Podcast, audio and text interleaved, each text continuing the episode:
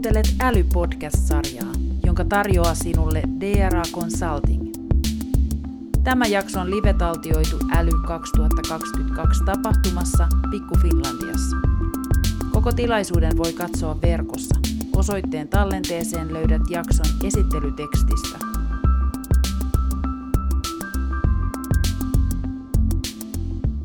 Seuraavaksi siirrytään metsäteollisuuden maailmaan. Sellu on siellä nousemassa uuteen arvoon ja sitä vauhdittaa myös Elina Hiltusen visioima ilmastonmuutos ja toisaalta tarve ohjata raaka-aineiden kulutusta kestävämmälle pohjalle. UPM Biomedicals-yksikön johtaja tekniikan tohtori Johanna Kuntsova-Kallio on pitkään johtanut sellun eri sovellusten tutkimusta ja käyttöönottoa, ja nyt meillä on mahdollisuus kuulla erittäin mielenkiintoisesta aiheesta, miten koivun nanosellu sopii soluterapioiden kantajaksi. Ole hyvä, Johanna. Kiitos.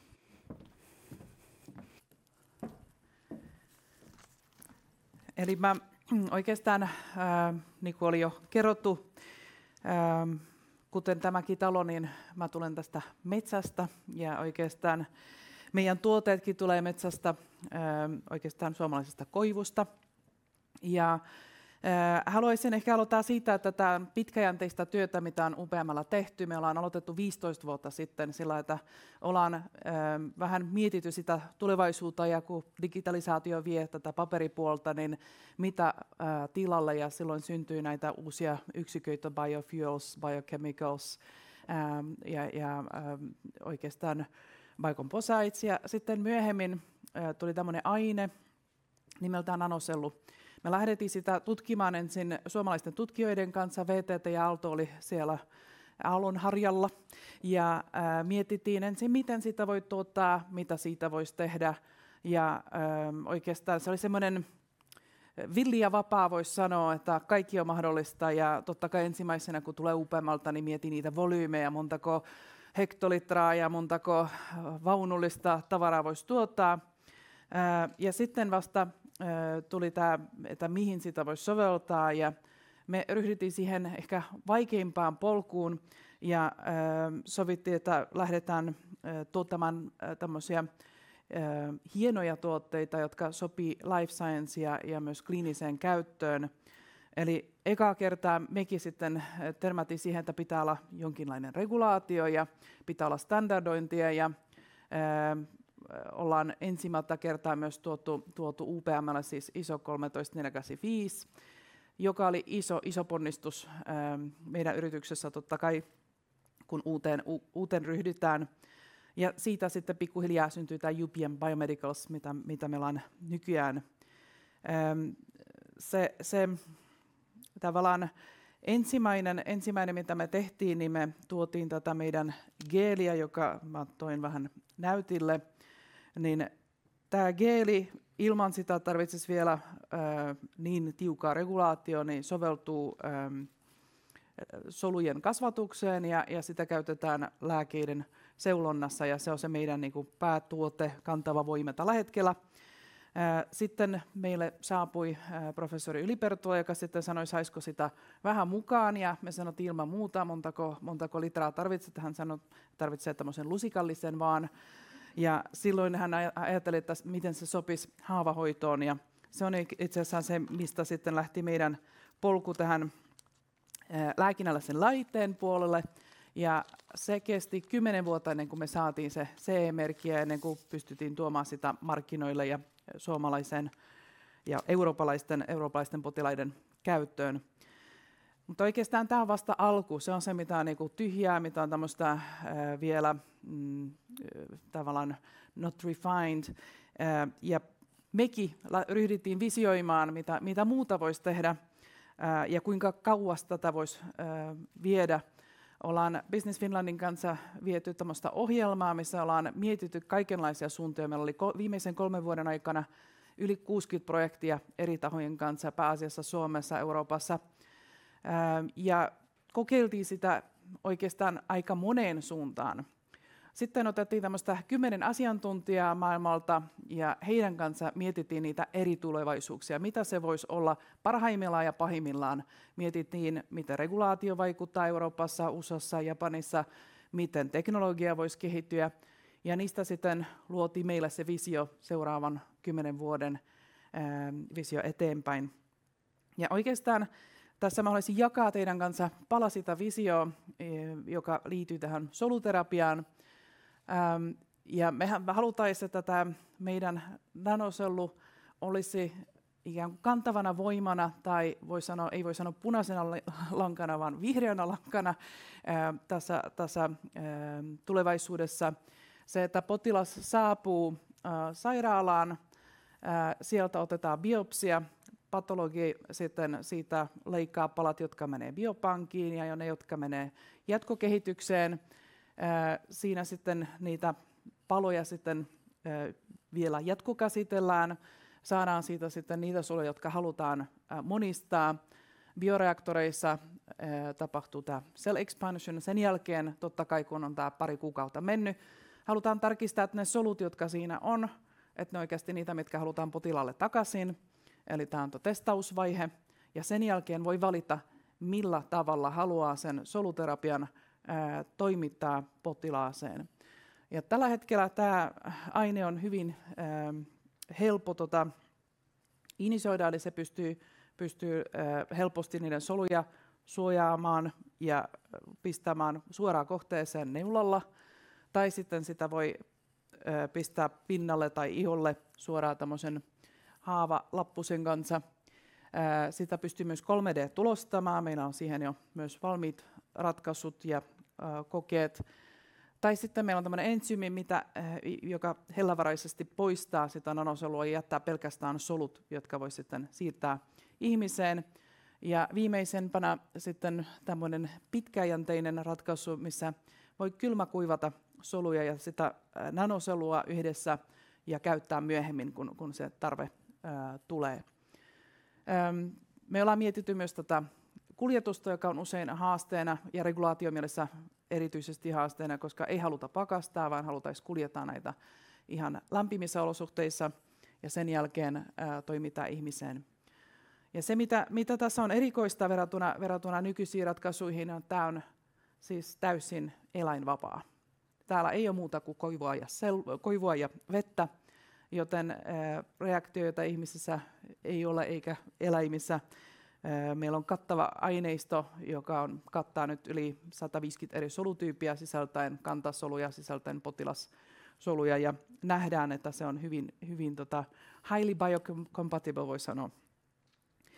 Eli, eli tämä on tämä meidän ikään kuin visio, mihin me ollaan menossa, ja, ja äh, sanoisin, että lainataankseni tota, ystäväni sanat, me halutaisiin, että tulevaisuus ei ole pelkästään hiilivapaa, vaan myös hiirivapaa. Ja se on se, mitä, mitä toivotaan, että, että myös jatkossa hiili- ja hiirivapaa tulevaisuus näkyisi myös lääketeollisuudessa ja ei pelkästään yliopistoissa, missä koko ajan mietitään niitä ratkaisuja, miten päästään eroon niistä vaihtelevista eristä ja niistä vaihtelevista tuloksista, ja miten me päästäisiin siihen, että, että tota, voitaisiin tehdä koko tämä tutkimus semmoisella tavalla, joka on kestävä. Ja se, että se on kestävä ei pelkästään, että vähennetään niitä, ää, sanoisin, ei edes eläinkokeita välttämättä, mutta myös se, kuinka paljon tätä eläinperäistä materiaalia käytetään jo tutkimusvaiheessa. Ja myös tätä muovia, että tiedetään kaikki, että kuinka paljon ruiskuja ja, ja kuoppalevyjä kuluu, niin toivotaan, että UPMltä löytyisi myös siihen jossain vaiheessa ratkaisu. Mutta tämän hiiri- ja hiilivapaan tulevaisuuden kanssa haluaisin nyt tota, avata keskustelua teidän kanssa.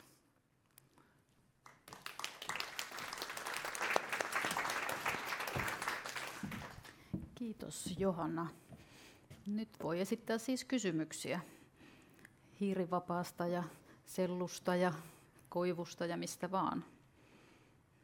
Kiitos. Mun nimi on Timo Toivonen Nova Nordisk Pharma Oystä. Mä oon tosi mielenkiinnolla seurannut UPM-tuotekehitystä ja jotenkin tosi positiivinen tunne, mitä kaikkea sieltä saattaa tulla.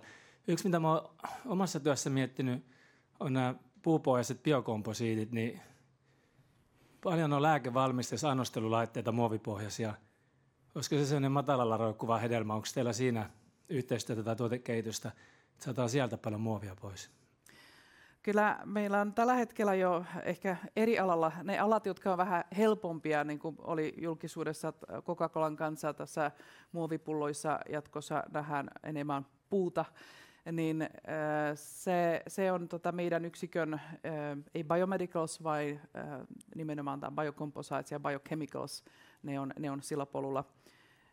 Mä toivoisin, että mä näkisin enemmän näitä ratkaisuja myös näissä, koska sitten me voitaisiin ei pelkästään korvata sitä sisältöä, vaan myös sitä pakkausta.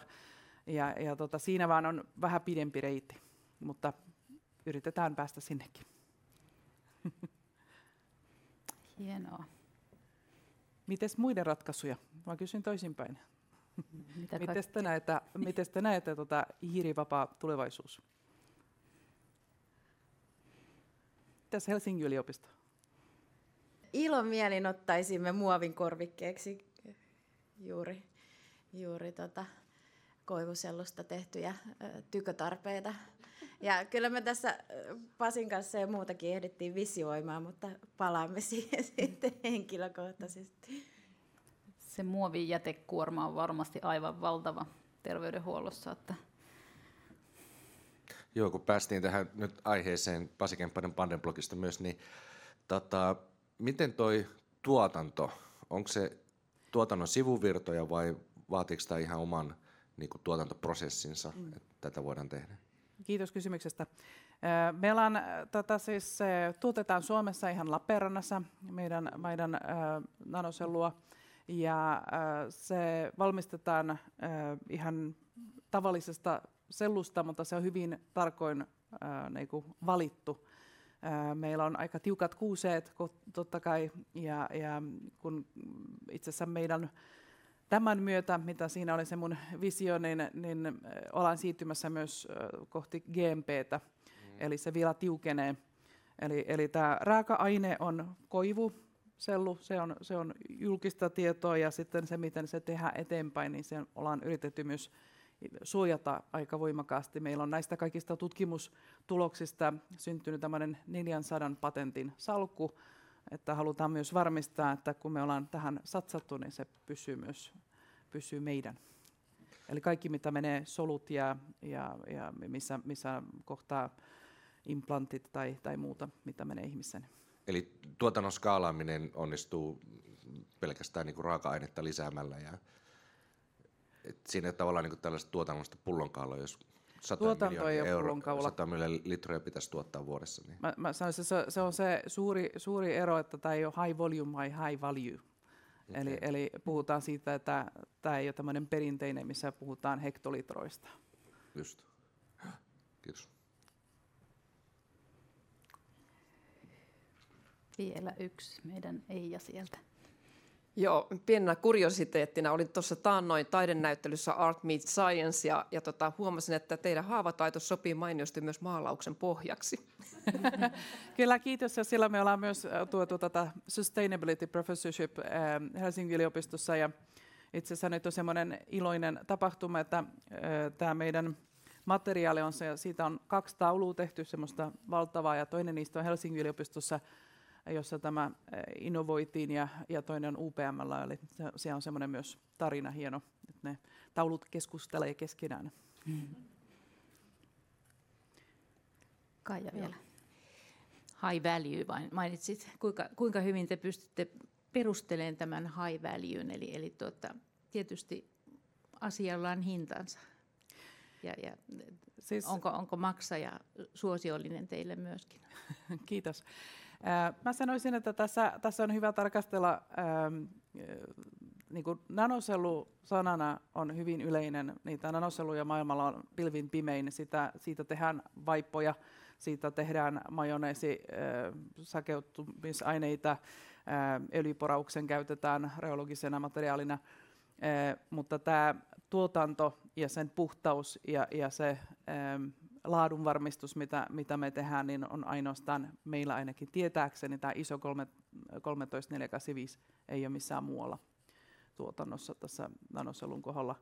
Ja tota, hinnan suhteen, jos mä vertaan vaikka tässä näissä tuoteissa, jotka menee siihen 3D-solukasvatukseen, niin me ollaan halvempia kuin se, mitä on eläimissä tuotettu.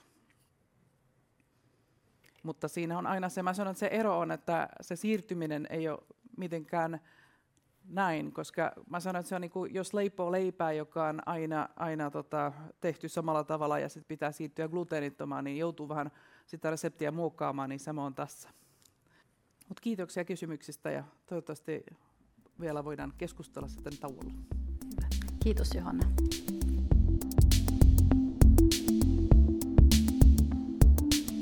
Kuuntele myös muut Älycast-jaksot ja live-taltioinnit ja pysy kuulolla vuoden älykkäimpien puheenaiheiden äärellä.